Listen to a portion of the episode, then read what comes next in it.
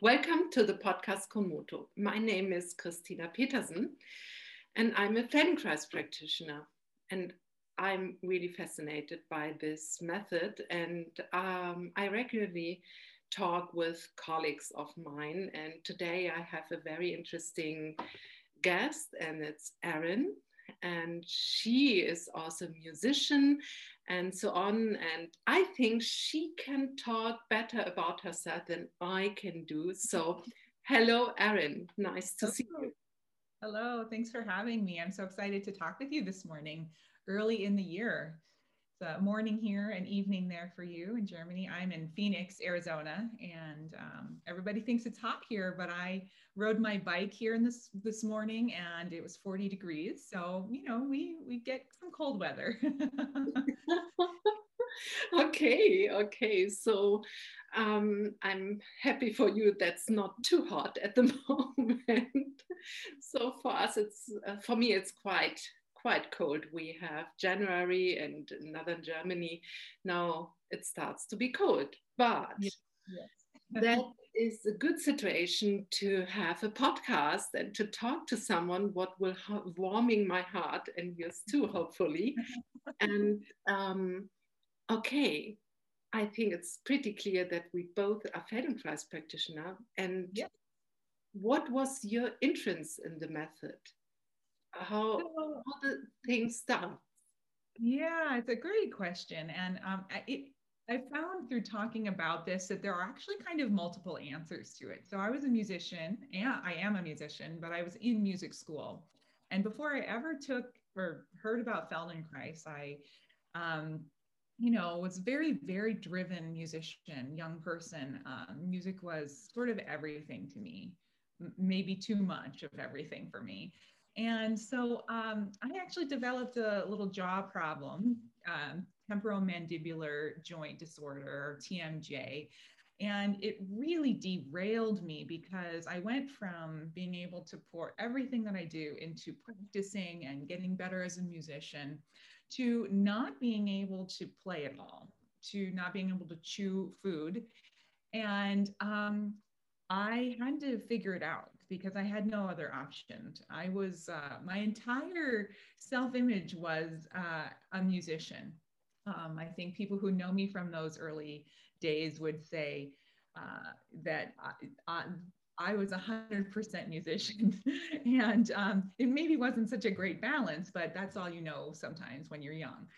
So, um, anyways, I spent a whole weekend or a whole week in a practice room trying to figure out how the thoughts in my head about playing this instrument translated into what was actually physically happening on my face and how I was pushing my jaw forward unintentionally and using all these this tension that I just I couldn't even I was not aware of. And I spent a lot of time staring at myself in a mirror and then trying to feel closing my eyes and feeling what was happening and slowly I started to be able to sense how I could change what I was causing to be this problem. Um, and, and, then I laid down on the floor and I would try in different ways and figure out what, what happens if I'm in this orientation. So these are all sort of Feldenkrais words, but I figured out a way to, to work out of this problem.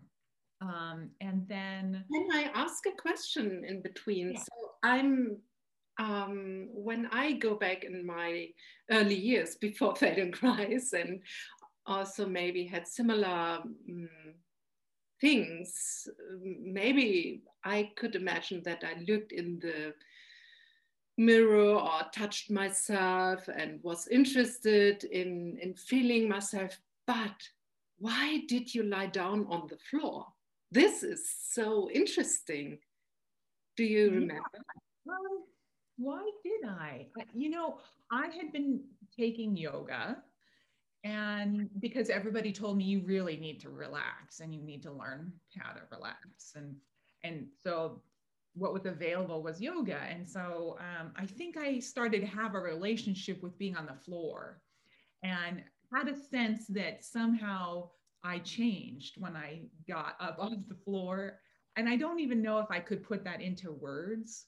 I think you know, sort of from our perspective in this world, what I probably did was, well, I'm exhausted. I've exhausted this, you know, and I'm tired. So, what would happen if I laid down and did it? Because for me specifically, what was happening is I was jetting my jaw forward in order to make a, a flat surface for the clarinet instead of using just the muscles to do that. And so I think I thought, well, if I lay down, then I can really let the muscles go this way.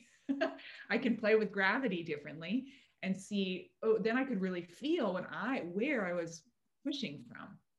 So, um, yeah, so all that being said, you, you know, I didn't find an awareness. Uh, oh, well, so we call them awareness through movement classes, but I didn't find a group class. This is a uh, class like a yoga class, but it's not yoga. It's a Feldenkrais class.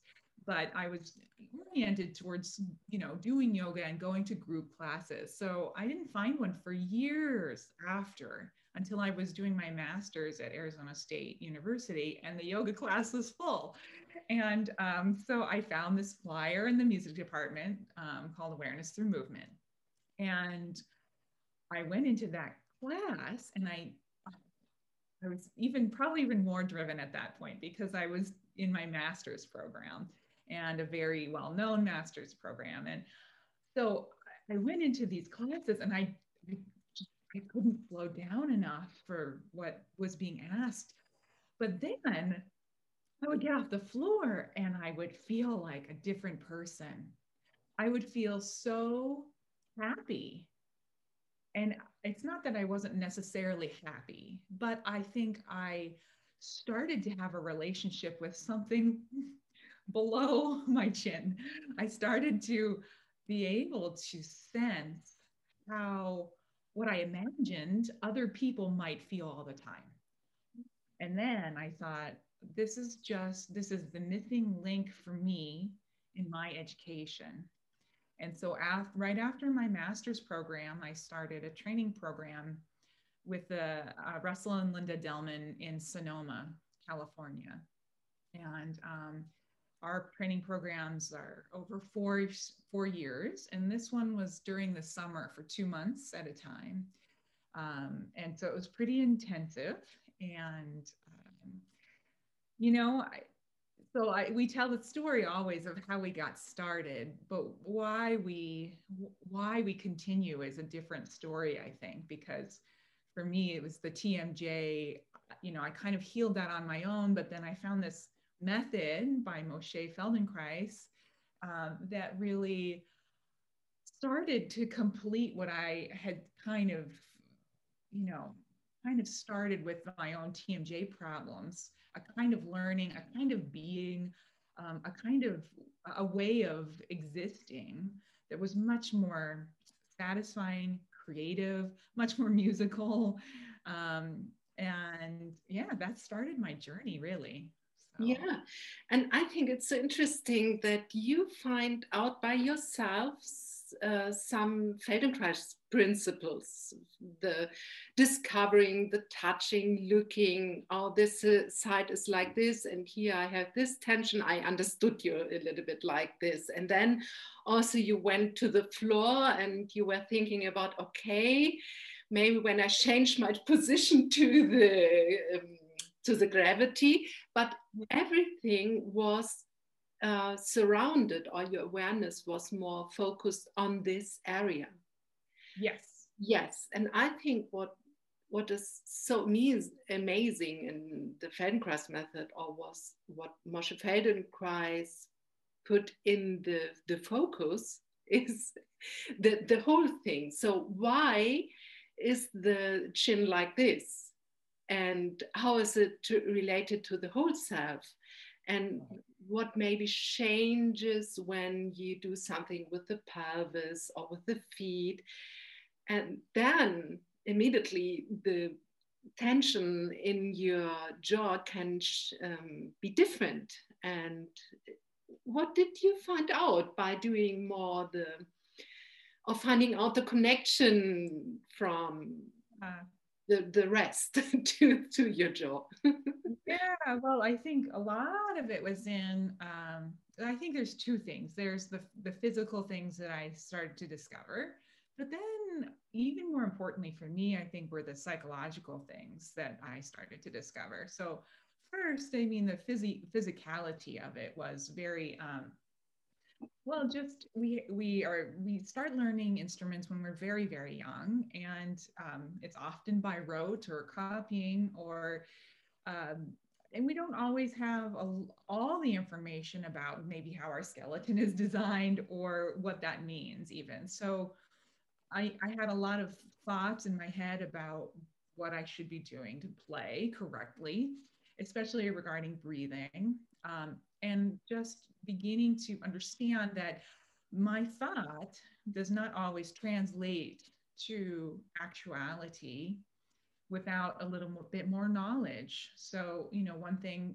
that musicians are taught is to breathe from your diaphragm, breathe low, don't move your shoulders, uh, you know, very common things that we tell kids when they're young because their anatomy is different and they they do try to breathe from their shoulders but at some point your shoulders do they do move when you use your rib cage because everywhere that you have bone in your rib cage you have lung so if you're wanting to really use your rib cage and really use the, the lung expansion, your shoulders do move. But I was so um, I was so dedicated to anything that any teacher had ever told me, and not to their fault. It was my own um, need to to have the authority externally. That it wasn't really until I started really watching my favorite teachers play and my favorite performers play that I could see and oh, watching an opera singer, everything, all the ribs up here, your high ribs, they move. You know, so I was very central about using the diaphragm, which you can't even feel. There's no, there's no nerve endings on the diaphragm. Um, and so I, I, you know, I just kept getting smaller and smaller because I was trying to get lower and lower. Um, so that, I mean, that was a big, really big aha of just being able to use. And so when I work with musicians, I say, put your hand, and you can try it now, and put your hand in your armpit and breathe into your armpit. You have you have ribs there, you have lungs there, and when they're fully there to support you, it can really help with the organization of your shoulders and getting rid of of all sorts of tendonitis issues too, because I tell you, I don't know a clarinet player who hasn't had tendonitis. So there is something about we have to hold these objects and then we have these ideas when we're young, especially, well, at any age, really. Um, so it's just returning the authority to yourself through sensing and learning how you're designed. Another big one for me was the pelvis. So we can do that too. Um, so, uh, you know, the diaphragm falls and interacts in a certain way depending on where your sit bones are. So at the bottom, there's Mr. Moshe over there. Um, at the bottom of your pelvis, you have sits bones. And um, so I have people just sense if you're on a harder chair, it's a little easier, but just sense what you can feel about the bones that are pretty close to your midline, to the center of yourself. And if you can't quite feel it, take one hand and just sit on one side. And you can feel really clearly then, oh, there's a bone there. Okay. And maybe you know that intellectually, but when you take your hand out, it's much clearer. You can feel that that's there.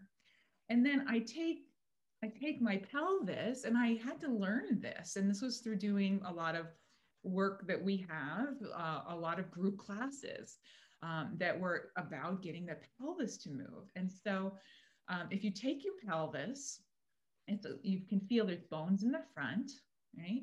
Um, pretty, so just above your hip joints, just above the crease in your pants. And if you take your pelvis and you let it roll backwards, you get a little shorter, right? And so some people, they live here. This is their habit, right? And if you take a breath here, you can feel what moves. So just close your eyes for a moment and just breathe easily and just feel where your torso actually moves when you inhale. Don't judge it because it's you're alive and you're breathing and that's that's there's no right or wrong way to do it, right? Just feel where it moves when you inhale and then when you exhale.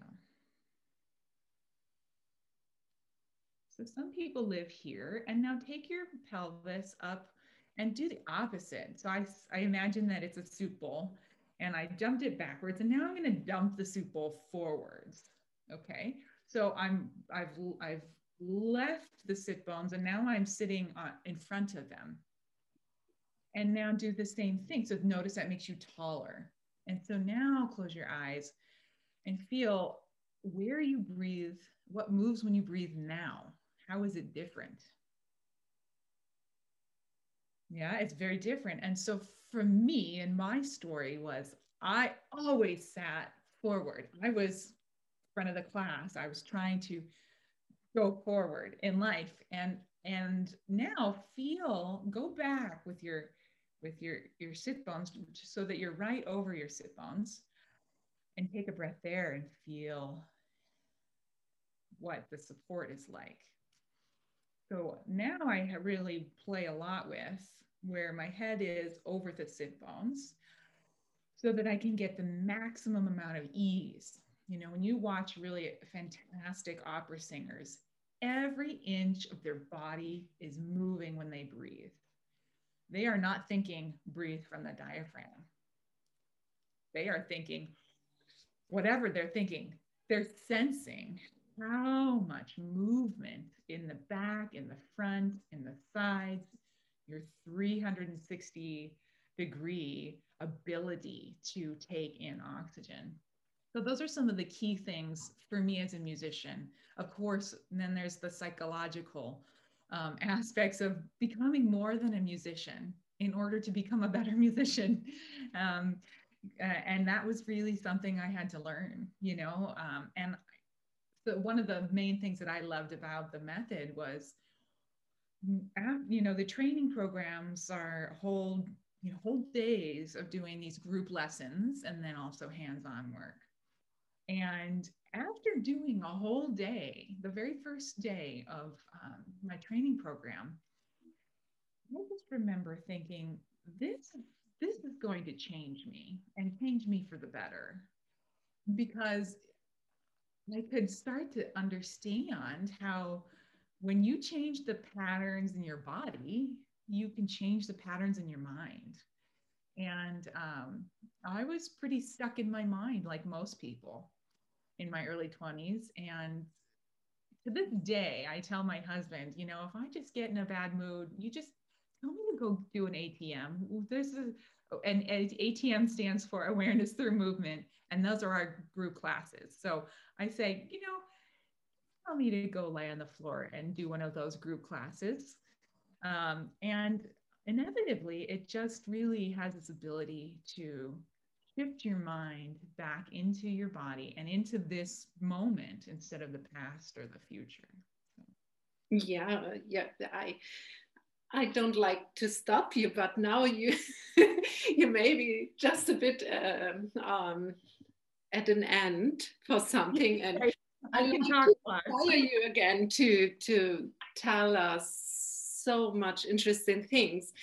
Um, what you told about the diaphragm should move. I think if you only say to someone, please move the diaphragm, the, the awareness is so focused on this movement.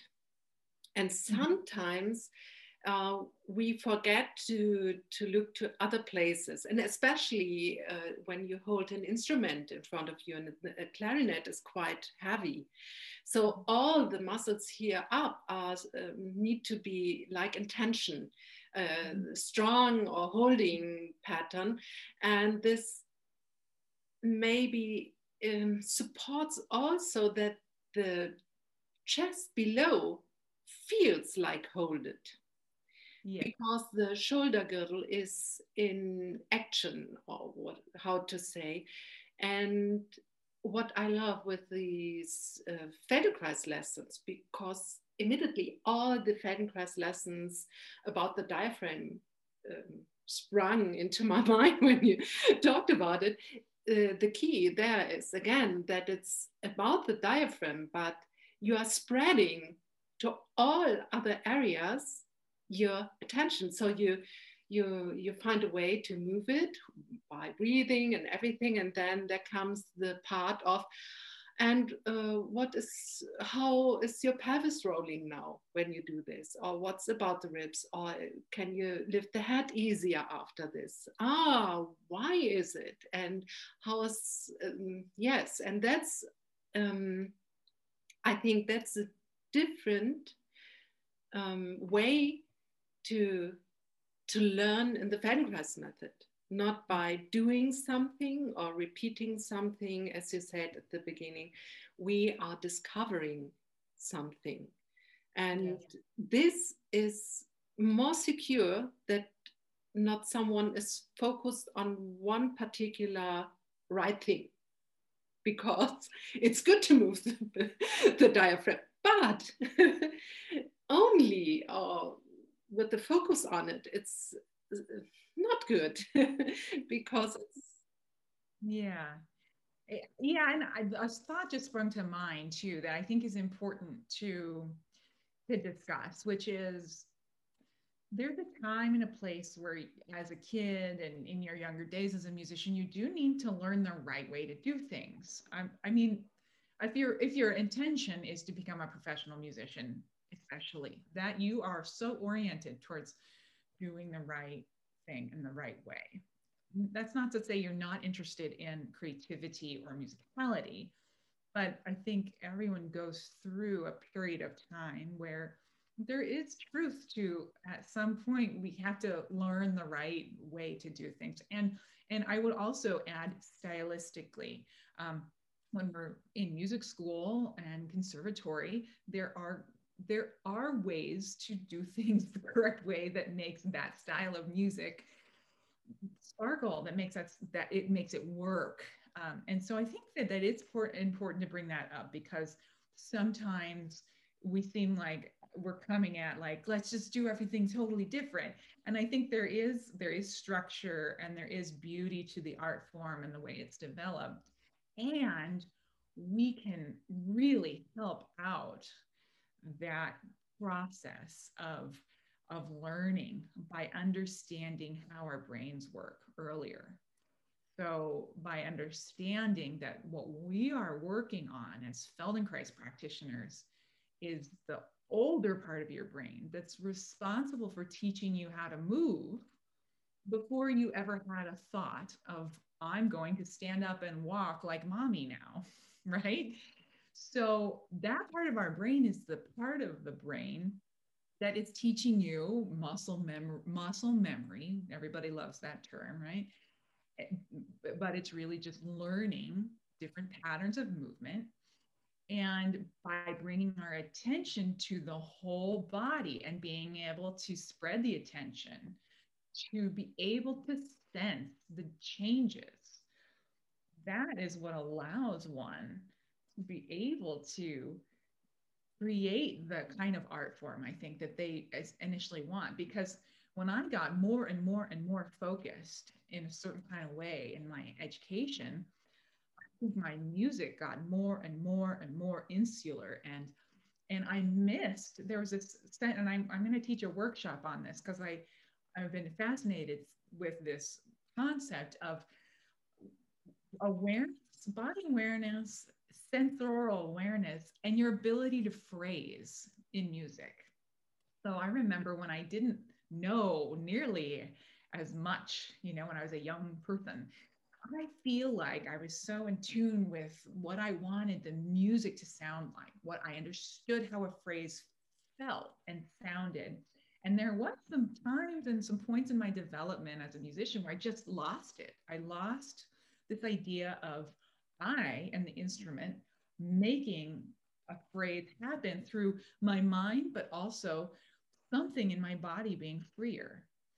So it's it's an interesting idea that the body can teach the mind, and that was another Feldenkrais principle that it, scientifically, you know, he really showed that when you change your patterns of mu- movement through attending to how you sense the relationships can change your mind. It can change the programming in your mind, in your in your neurons.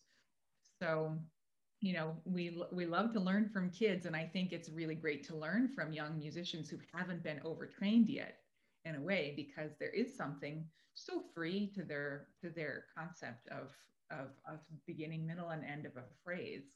Um, and I just remember very distinctly that that I, I had lost that what that felt like. I mean, I could do it intellectually, I could hear it, but when you're playing music, right, it's um, it's gone before you've you've created it in a way. So it is really about being in this moment and and attending to all of these things.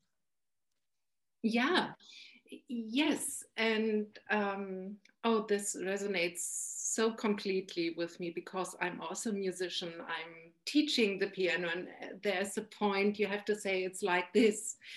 Yes. But also, I had the luck with my um, um, piano teacher. She was so so cute. So I, I played Chopin, and uh, I was so in love with all the sounds. So the piano is about the harmony and how it is, and I played it, and it uh, it was very very slow because each time I, I pressed the keys I was like wow. And then it was too slow.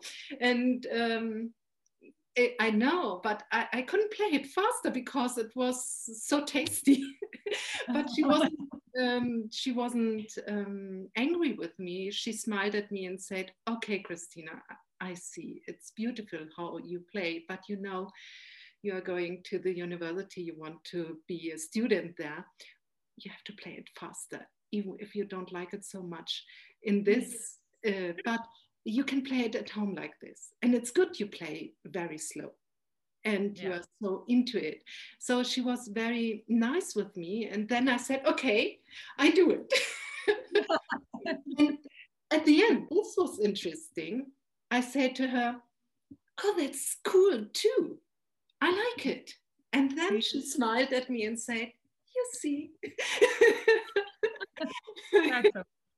so um, I think it's also how someone teaches you about yes. the right thing. That's uh, something she she let me feel.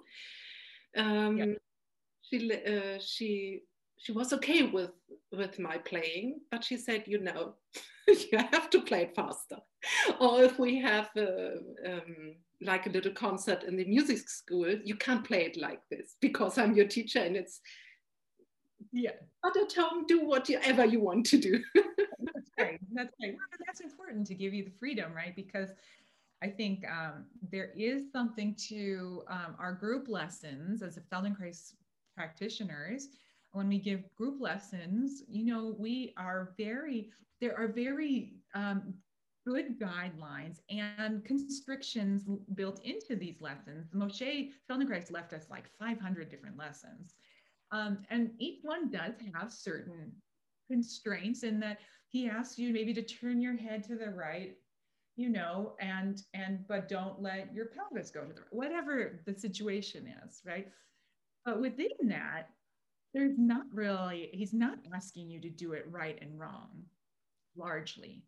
Largely he is asking you to okay as you do this within this little constraint i've given you okay the tempo right? The tempo has to be this when you perform it let's say. What else is happening? Where else is that go? So what else can you sense when you turn your head that way? It, does this move if you reach and if the direction is reaching why are you not what you know what can you be using that you can't sense? So i think music is just the same thing. Yes you have these you have the notes you have the rhythms you have the tempos you have the style and then that's the baseline of where the music starts. And it i think it gets lost. It really get i think that that that's the baseline. But then what happens beyond that is really where the magic happens. That's where music happens i think or let us talk about magic because so when I entered in my Feldenkrais training, I had quite a lot experienced the group lessons. And mm-hmm. once in um, hands-on lesson, so one-to-one. So this is also possible, but I, I, I have to say it was really like nothing. And then I started to discover this, and I would use the words magical for this part of the Feldenkrais method. And how was it for you when you um, had the first single lesson or hands on work with the Feldenkrais method? Yeah, so I don't think I had a full hands on lesson until my training program. And um, yeah, it was the close. So I will back up and say, as a musician, you you strive, you know, on some level to have these magical experiences. And when you're a professional musician, you know that sometimes it doesn't happen, or or rarely it happens. But when it does happen, it stays with you, and you remember it forever right? I mean, you remember when everybody's on the same mental wavelength, the same ability, and it, it, you know, luckily some people have that all the time, and and that's what we really strive for. Um, when I had my first hands-on lesson, functional integration is what we call it, but it's a Feldenkrais lesson where we the practitioner touches so gently you think nothing could possibly be happening. And I remember getting off the table, and it was as though I just had the most beautiful musical experience of my life. It was as the, it was that same it was that same part of my brain that was so satisfied, um, and felt so completely different than the person that laid down on the table. And it felt magical. And I actually um, have talked to a lot of people about that word magical because a lot of people come to me for the hands-on work and they say well that just uh, they're just blown away that feels magical. But then it's almost like they discount it a little bit because it feels like magic. But you have to realize that feldenkrais was one of the most prominent um, scientists of his time. And one of the most physical people as well. He was one of these rare people that could match. Um, ma- he could meet his match intellectually as well as physically. Very rare. I don't know of many people who have that uh, in history who have both things, both parts of their brain so well developed. And so he was so concrete and what he figured out about the human condition and nervous system and learning and, and being on this earth was it was magical but it was science and so this idea of like you can have these amazing experiences way more often if you kind of decide to embrace this way of looking at life and discovering. And that then life becomes much more magical. But it is through this sort of very concrete here is your here is your bony structure and here is your brain understanding your own habits. And when you increase the ability within yourself to play with your own habits and change them it is magical. It's magical. It feels amazing. It feels amazing. I say to people, you know, this is like, this is the drug you don't know about. it doesn't doesn't mess up your brain, you know. Um, and and it's just it is it is just uh, the most it is magical. But I also I always encourage people to think beyond that word um, in a way so that it doesn't seem like something unattainable. Sometimes magic seems unattainable, right? I mean, you watch a magic trick and you think, that's how did he do that? I could never do that. But even a magic trick is just a trick. They know what they're doing.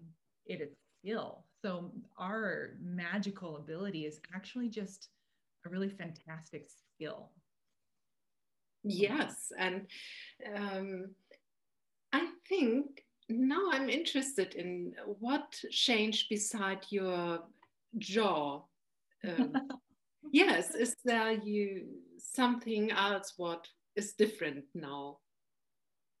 Well, um, I've been a practitioner for 13 years, and I had the just amazing fortune of finding this work at the right time in my early 20s when I think everyone is questioning and learning how to grow up and be a separate entity from you know your upbringing um, what has what has changed? Oh i mean i think my ability to to cope with stress has changed. I think my ability to to not entertain um, maybe relationships that aren't healthy um, not entertain um, you know habits that aren't healthy to a degree um, not that i was but i mean every in, in your 20s you know I, there's just a lot of choices to be made you know and and and people just do things because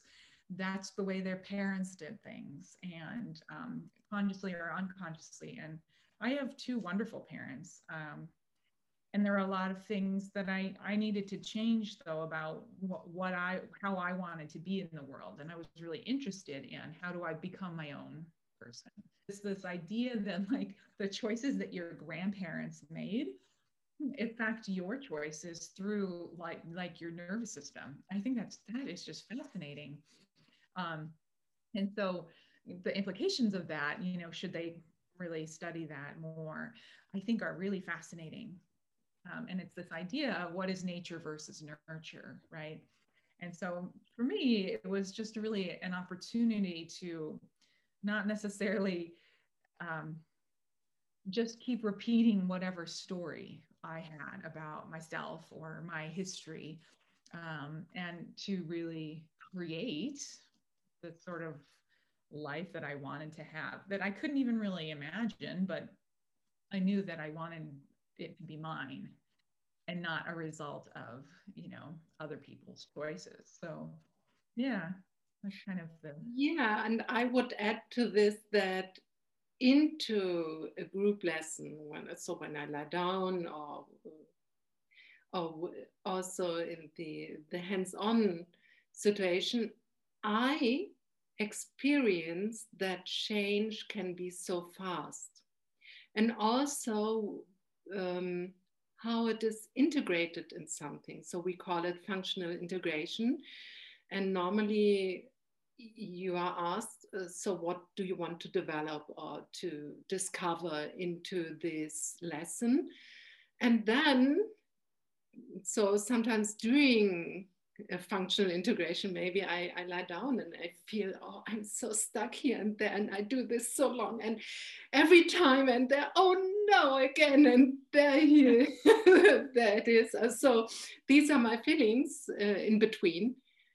But then there comes the um, um, situation more to the end in when everything makes sense, what I felt, and the practitioner who who were in this hands-on conversation with me um, it's like like yeah like music. Maybe at the beginning there is a theme and you don't understand it so much. And then the next and the next. And at the end it's ready and it's there and then you think wow and i stand there i'm taller and also i go out and say, okay, I discovered now this possibility in me. Yeah. But also, I learned by this change is possible. And yeah. it's up to me to find it. And I mm-hmm. gave myself a moment to step back and to look into myself and in my potential, not the that I think the, it's outside of me. No, it's inside of me. Or, or maybe also what you said about to step back for um, from people maybe or surroundings which are not so so good for, for me that I see okay in this moment yes I I have to change. I have to look for other ways to acting and, yeah, and that, I think that's creativity and potential. Yeah, I think that's important because um, I didn't want to make it seem like it, oh it's just a now that it's just avoiding people. No so no. i think and th- it's then this ability to um to work with anyone who's in front of you and maintain your own sense of self your own sense of being your own sense of choices of how you interact in your environment and and the level of you know connection that you want or don't want. It's it gives you a lot of freedom. Because i think a lot of people have problems with that kind of boundary either um, you know they're they're either they just fall into situations and that becomes their life or um, you know they're always this way or that way. And so it's just a you know well, it has to be like this. Yes because i must is, do this oh it has to be like this. That's who i am and that's my personality. That's just the way i am. How many times do we hear that? And and and and to a certain extent yes and to a certain certain extent no because you have way more choices and potentiality in yourself than you know you do. And at, to your point it this what i love about this work is it's such a direct way into that change. Um, yes. it, it you feel that change immediately. You don't have to you know come to 25 therapy sessions. Not that that's a bad thing. I'm not not stating that but um, for those who need just something just in the moment to feel a difference in their organization mentally physically whatever emotionally. Um, this is just an, the hands-on especially is such an amazing amazing um, change that can happen. And people know it you know because i tell you people ask all the time in the middle of a session they're starting to feel something really change and they ask me immediately how do i practice this at home? Don't they they ask immediately because they want to hold on to what they're finding. And maybe it's because i work with quite a few musicians that are used to practicing but you know i i, I would go to massage you know go get a massage and you would never really ask the massage therapist how do i massage this at home? Uh, i mean maybe a little bit certain you know trigger points or whatever but i think that there's something like there's something that we get to really fundamental in people's mind and body connection that feels so good that they want it. They want to hold on to it, and they, there's something in them that know that knows if I practice it, it will become mine. And one of the things that I struggled with the most in my training program was this idea that if I feel something new, I can't hold on to it. I can practice it and I can make it part of my repertoire of habits. So a habit is something that's fast, right? You don't think about your habits. Um, we have thousands and thousands and thousands of movement happen habits happening all the time. I think people don't, in the general public, don't necessarily think about that. But when you get out of bed, you get out of bed a certain way. Every movement you make is a habit in your nervous system, in your in your brain. And so this idea that you can you can change your own habits so simply is I think what um, what we have to offer that's so so rich. But um, you know this idea that you can't hold on to a sensation though. And once something becomes a habit it might really help you with your functioning. But you don't necessarily it won't necessarily stay fresh or have that magical feeling once it's already been established as a habit. Because then it's automatic. Your brain needs your brain needs it to put it file it away. Say okay we know how to use this now. I don't want to spend all this time on it. Now just use it. Right? And so i learned how to raise my hand this way. Now we're just going to over time integrate it and be let it be a habit. So the lovely thing is that feldenkrais left us with so many challenging lessons so if you start to become habituated in whatever thing you're learning, you can just keep going. You can just at any age do another different lesson, another group lesson that allows you to you know learn how to do something you never imagined you would like stand on your head or you know do a judo roll or things at any age this is not age specific because I'm, I'm sure you experience this too people in my training program who were 30 years older than me obtaining much better results in some really big big massive movements because it's about they their organization and their ability to listen to themselves and do what's safe so. Yes that's that's completely true.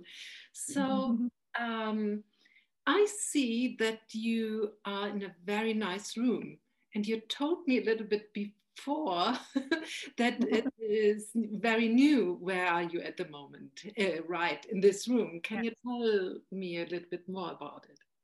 Yeah, so I'll I'll just back up and tell you a little bit about you know when the pandemic started.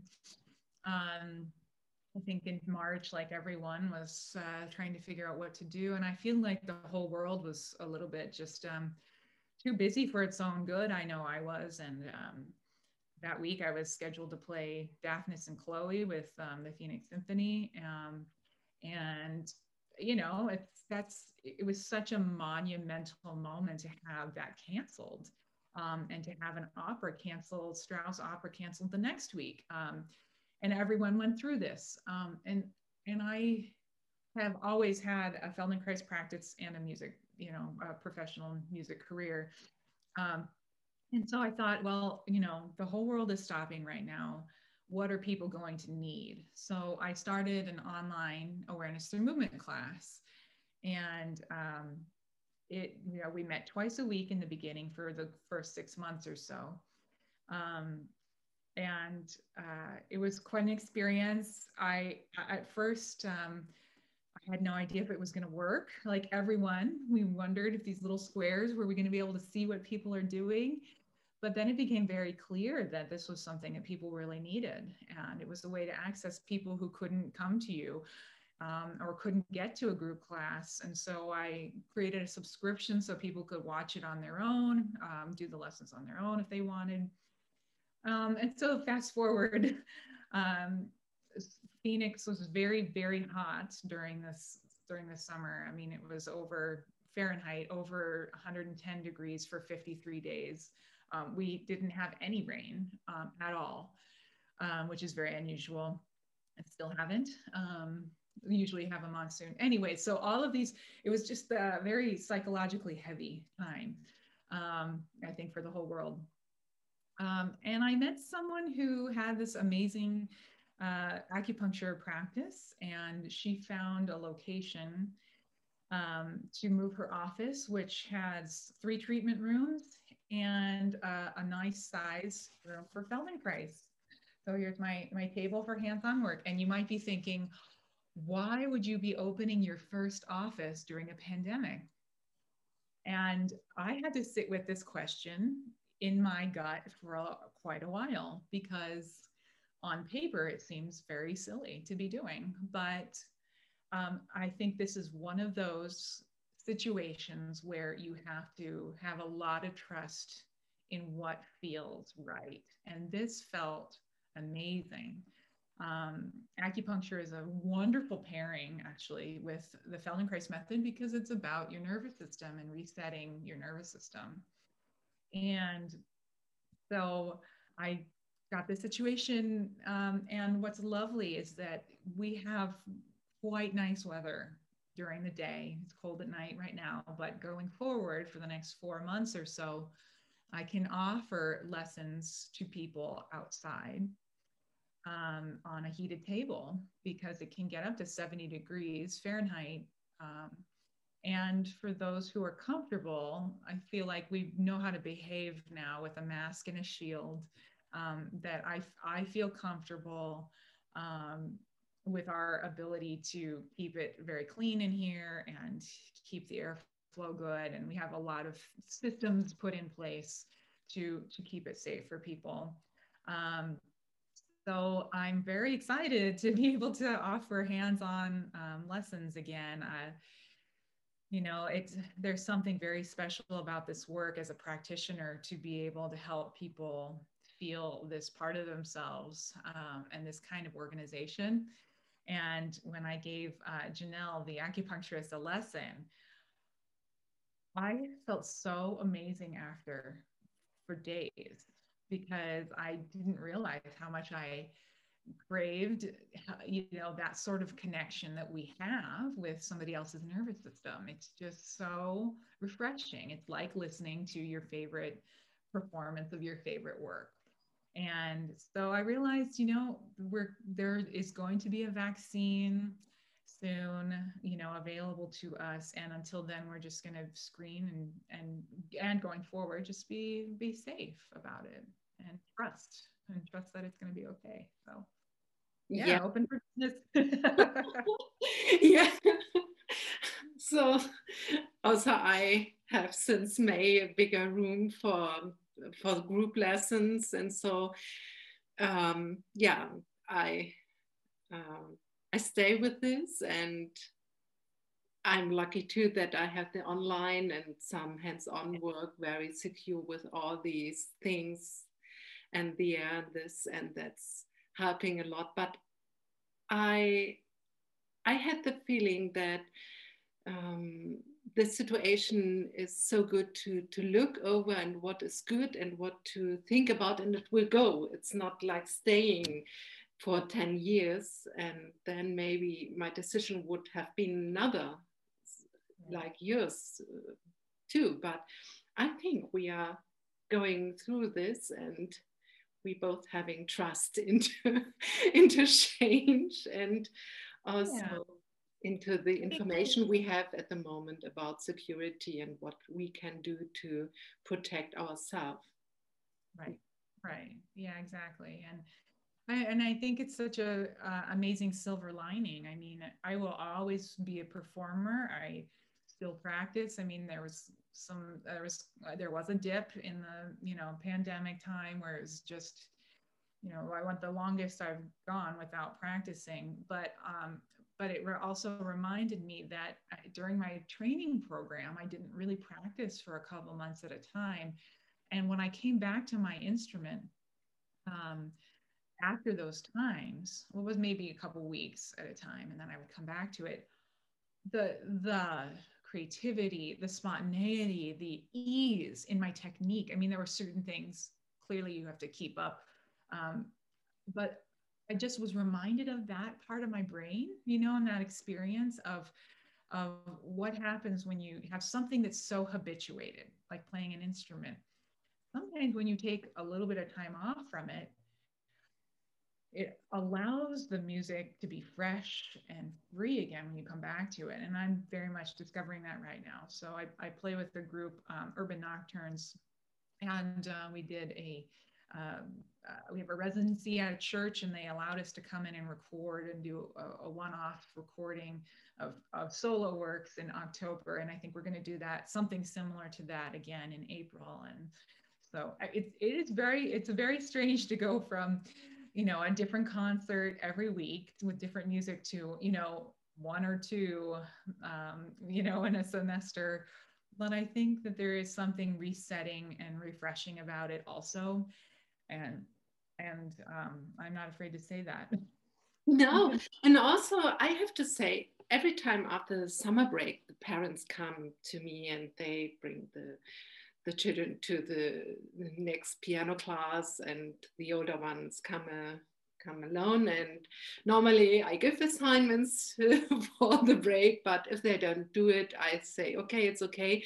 It's only in case you are bored then you can play. And some do but um, but normally they stand there, especially the little ones, say, I didn't play six weeks. and I say, oh, it's, it's nothing. Uh, please sit down. And it's really some things are lost.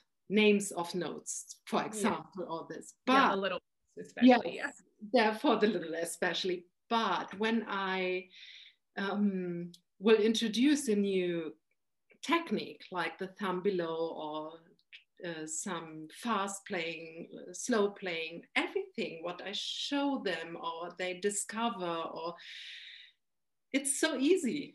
And after six weeks, this ability, uh, the easiness in, oh, that's, oh, yes, oh, can I play it like this, is gone. And wow. so I love the time after the long summer break because normally the, the um, they were at the beach, they played in the garden, or they did something so different than only sitting in school that they are so open for new things and also they discovered new possibilities in moving. Mm-hmm. And I think this is something we have to think about when we are getting older we we train things uh, so i will never forget the names of notes again. So it's so for me it's like breathing. Uh, it's um you don't remember even learning it. It's like yes, it's, you don't i see it and I, I don't have to think about it. But this is an of course an advantage. But on the other hand um, to be to stay uh, with my creativity and with my potential, I have to um, to have sometimes holidays. Yes, of mm-hmm. course, going to the beach or some more special work, like in the Feldenkrais method, mm-hmm. where my brain is um, has the uh, I I look for a, a word uh, will be um, we we call it a little bit pushed, but very gently pushed into uh-huh. finding new movement possibilities. And this will introduce also my playing. Like the, the children after the summer break, they found out to swim. Right. And to climb the tree or what they do in their holidays, amazing things, what they, they tell me. And then they can play better without um, training the without over practicing oh, over practicing that's mm-hmm. like going into yes. Yeah wrong way. yeah yeah yeah yeah yeah. I think that's i can uh, i think you said something before our conversation. You said Feldenkrais is something what is needed or is missed in the normal music um, practice or in the education. Yes. I, yes. As I can say, as a musician, I have 500 years of tunes and plays, and also people who thought about how to play and um, how to practice and technique, style things. Mm-hmm. But what is missing yes, what is missing? Not to be only interested in technique, in, in repeating the same thing or discovering it's how we do this and what we are aiming for to, to create other surroundings. So maybe you can go deeper in this theme for a moment. What you th- thought about it, or yeah, well, I think um, you know, it's just like Moshe, the best brains are the ones that can, you know, do it all. And those are the true artists, I think, that have the technique ability and they have the ability to move you you, you know emotion emotion in music or or music is motion right um, and and this ability when you listen to someone and and it's and you're moved. It's so rare for me, anyways, that I am moved. I can be very, um, wow, that was that person was amazing. But there's something else that happens sometimes when you listen to music. Um, and for me, that was the that was the fundamental growing up, right? That was the fundamental was the seeking that that movement, and that was because that I needed that movement in my own life. Um, so I think I, I kind of keyed into that early on, and that was something that I really valued. Um, but I think because then we go into music school and there's so much to learn, and and and um, and it I think it's all very important. I, I I don't think we should ever get rid of learning about Bach. I don't think we should ever get rid of learning about. Um, I mean, I've been on search dean search committees um, uh, uh, for music schools and things where you know this idea that um, innovation is really important and you know um, we should be just teaching entrepreneurship instead of instead of bach. You know i've literally heard some uh, a candidate say, say that out of his mouth and i was really appalled um, because this this art form has survived for a reason, um, and maybe we've largely, you know, have lost the sort of um, the musicality of it, right? The the the movement of it um, in our in our training programs because because I think we're scared. I think we're scared about you know making sure that there's jobs and being competitive and our students being competitive and and the lens changes um, when when we have these needs um, and so uh, you know i know in america we're we're known for our technical abilities and um, and our uh, and it's great. I mean i'm i'm not discounting that at all. Um, i just think there's this it's kind of like uh, don't throw the baby out with the bathwater situation. That's a that's a you know saying here that we have um, that uh, the development of the self um, and the ability to listen to really listen to really listen to what you're doing. Um, oftentimes just um, it's it's a it's a it's a harder thing to teach in a way i think um, because it takes longer for the brain to develop. It's it's what happens in in between the notes rather than just the notes. So i think that there's it's harder to describe, it's harder to talk about, so therefore it's harder to quantify and it's harder to sell in a way. Um, so I think that there's something to that. I'm not saying that that's everywhere. I mean, I've had some amazing, amazing teachers, eh, but you you do watch that they're they have to they have to fit into the institution and the system. Um, and I just feel really fortunate. I mean, I always thought I was going to be in academia long term, and I found this work, and I feel very fortunate to to be able to offer these other things that don't fit into academia's um, structure. Because it is it's a structure you can you know i i wanted to be out of there in four years. You're paying a lot of money. You want to work hard and um, but i think these other ways of listening the, the ways that we're talking about with this method i think that people have been doing that for 500 years the, the best of the best have been, you know, um, on some level. They come across a problem and they learn how to listen to themselves and they learn how to sense themselves and they learn how to fix it.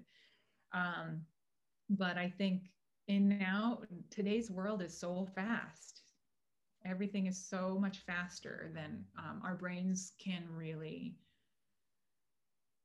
digest, can really use that um, I think that that is the real challenge, even beyond, you know, just including some movement classes in in academia. I think that even beyond that, we have a really huge challenge of the seduction of the internet and um, the addiction of our phones and our computers, um, and the real challenge of giving our nervous systems the real break from it is, is near impossible. And I feel like that is one of our, our true challenges as musicians and just humans in general.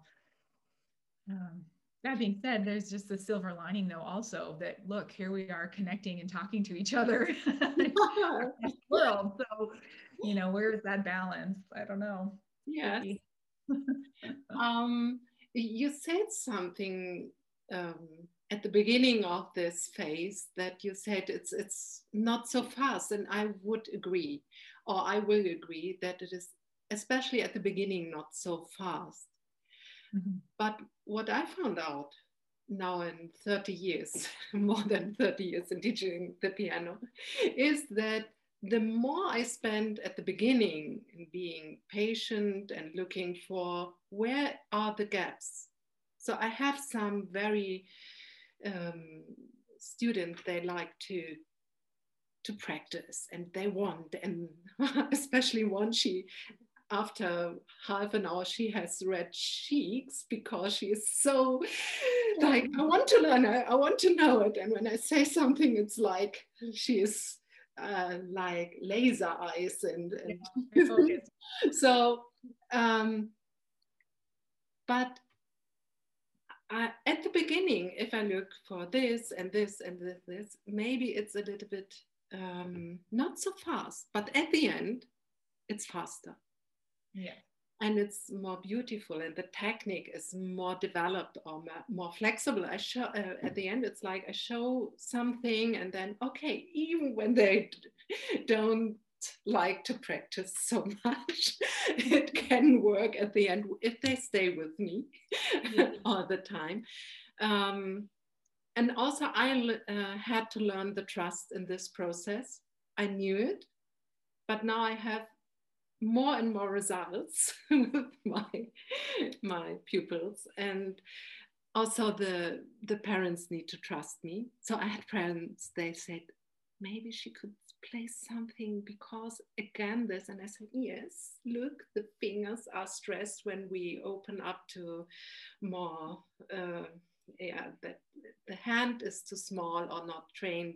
Maybe it's big, but you can't. And so it's a whole very special discussion, especially I think with the clarinet, you have other things you have to look over, but really to say, okay, I, I teach like this and I I have my results and I don't do this. And uh, in one kind, I protect my students. And. Yes but also this develops from year to year much better that we we are in a good communication with parents and I and yeah. it's, it's yeah, really a development. It is, it is. And I actually teach a lot of piano um, uh, you know, piano was my first love, and I remember very early on, um, just so so so so focused. I mean, my dad pushed the piano into my bedroom when I was a kid because it was just easier for everyone. um, and um, so, you know, I um, I I think it is a challenge um, because kids come with a desire usually if they really don't want to do it from the beginning, I think it's really a challenge. But then when they when they come and they do want to be there, how do we nurture that in such a way that um, they're still learning but not turned off from it and not turned off from the challenge because it is it is really quite difficult um, neurologically speaking to you know learn how to differentiate your fingers then differentiate your eyes, and then differentiate go spatially going left and right while your eyes are going another way. And I don't know about you, but I have found a really great challenge with um, kids these days. And I don't know if it's because they're online more. And I have a theory about this. You know, when you're online, your eyes are darting all over the place, but but within a very small range. And when kids learn how to read, their eyes have to move across space rather than moving a lot within a tiny, tiny frame up and down. Um, and also, you know, many kids today are, are like the first kids raised on an iPhone or an iPad. And you're when you're looking at an iPad, what's happening with your eyes? They're they're scanning up and down like this really really fast right? If you think about that and this you're scanning something the, the eyes are just adjusting right here. And i've i've really thought about this with kids because um, you know especially kids that are just learning how to read the ability to look and track spatially this way at the same time but while you're moving this way and then this way is it's basically a brand new skill because what the way they're using their eyes on computers now is um, fundamentally different than re- scanning across a page or writing across a page. So oh, that's very interesting. So um, normally people ask me, "Oh, you you are such a long time a piano teacher, and maybe you think you want to go back to the 90s when you started to um, to teach. And i say no. Uh, today the the pupils they they come and they are so used to have the notes in front that sometimes i have to teach them to play and to look what the fingers do at this oh, moment Oh, interesting. It's so divided. They look there, and if I say, oh, yes, and now play it uh, without notes, then they start to look up and play. Yeah, I've noticed that also. Actually, I've noticed that the kids are so reluctant to look at their own hands. Yes, and it's it's amazing because I know at the beginning of my career as a piano teacher, it was I had little um, place. How could I avoid that they only can play when they look at their fingers? There was so strong connection between this and to look. It was when they looked in front, they were lost. The the the, yeah. uh, the hand couldn't move anywhere, and so I think this is easier. And um, but really there is something about this reading from left to right, left to right, left to right, and a little bit up and down. Maybe, maybe that's true. That's true. But I'm so lucky that I don't have to tell them uh, um, again and again, please look there, or to create situations. So I, I found out to make it like a little game to have a nice sheet on the hand and i said there was a oh i don't know it's a it's a and it's an animal in the earth and it builds up when it comes up it builds uh, a little mound mm-hmm. huh? Uh, it builds a little mound. Yes. Yeah. You you you know it? What's the I, I can't i'm trying to remember. Yes and I said, oh this is so we have a lot of this in this area everyone knows it and then and oh go first every time when they looked down they couldn't see the hand so that they experienced in this moment uh-huh. that even when they look they can't see.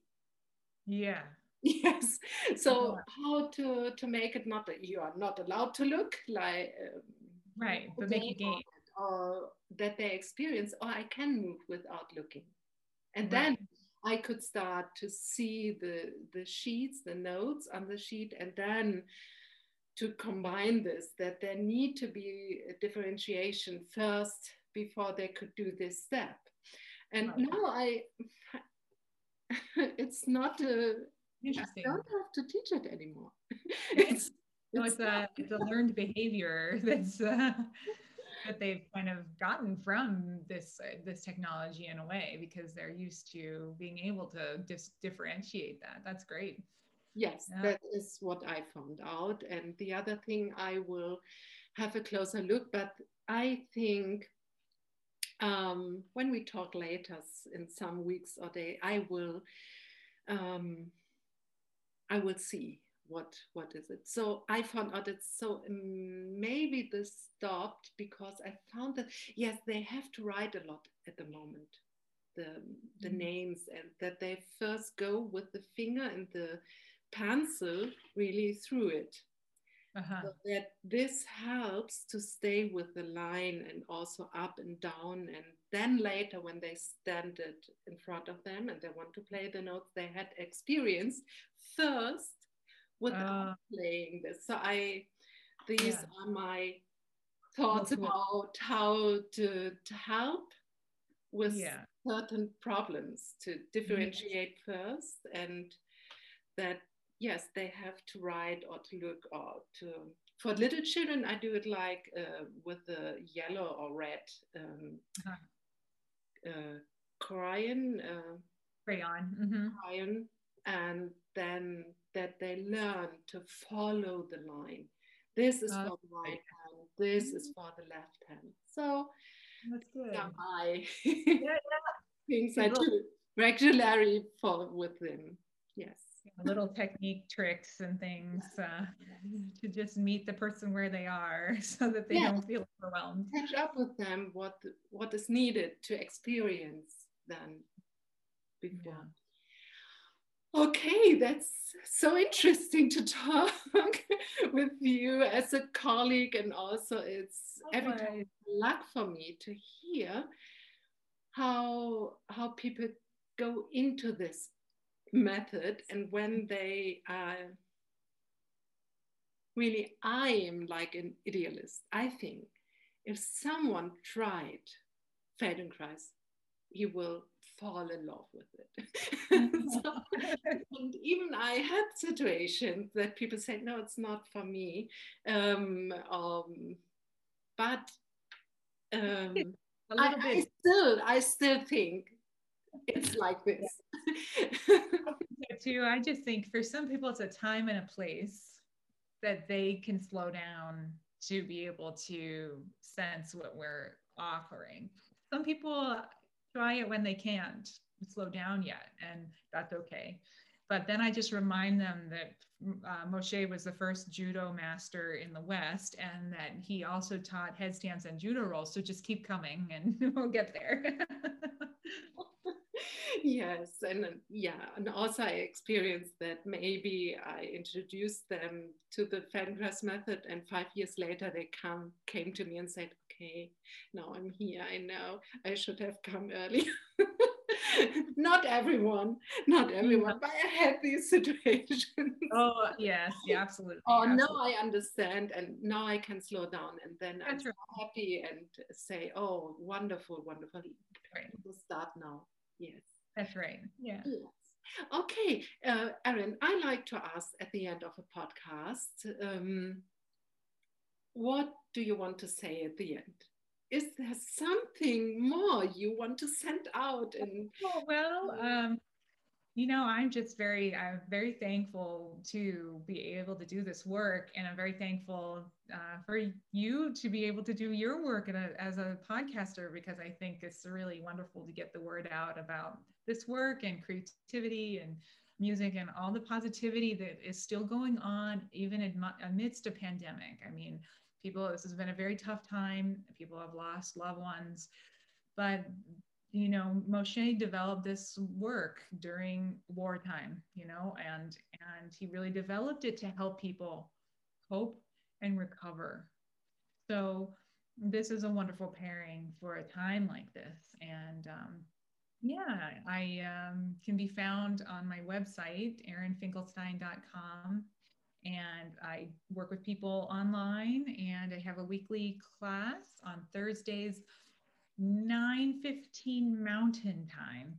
Um, Arizona is strange. It doesn't change time zones like the rest of America. So we're currently on mountain time zone. And um, I'm also uh, starting some workshops for musicians online and online somatic academy. So you can check that out on my website as well. So I hope to meet more people from around the world because this has been just um, a delight and a silver lining from this pandemic that I just uh, really appreciate. So, yeah. Oh, thank you that you told us all these possibilities and that you also mentioned your programs. I think it's um, it sounds very interesting, and I imagine that it will be filled up with a lot of interesting people and, and interested people.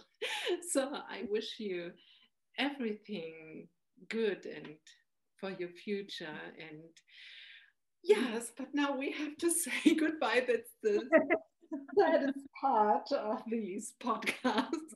Thank you so much for having me. Yes. Okay. So bye.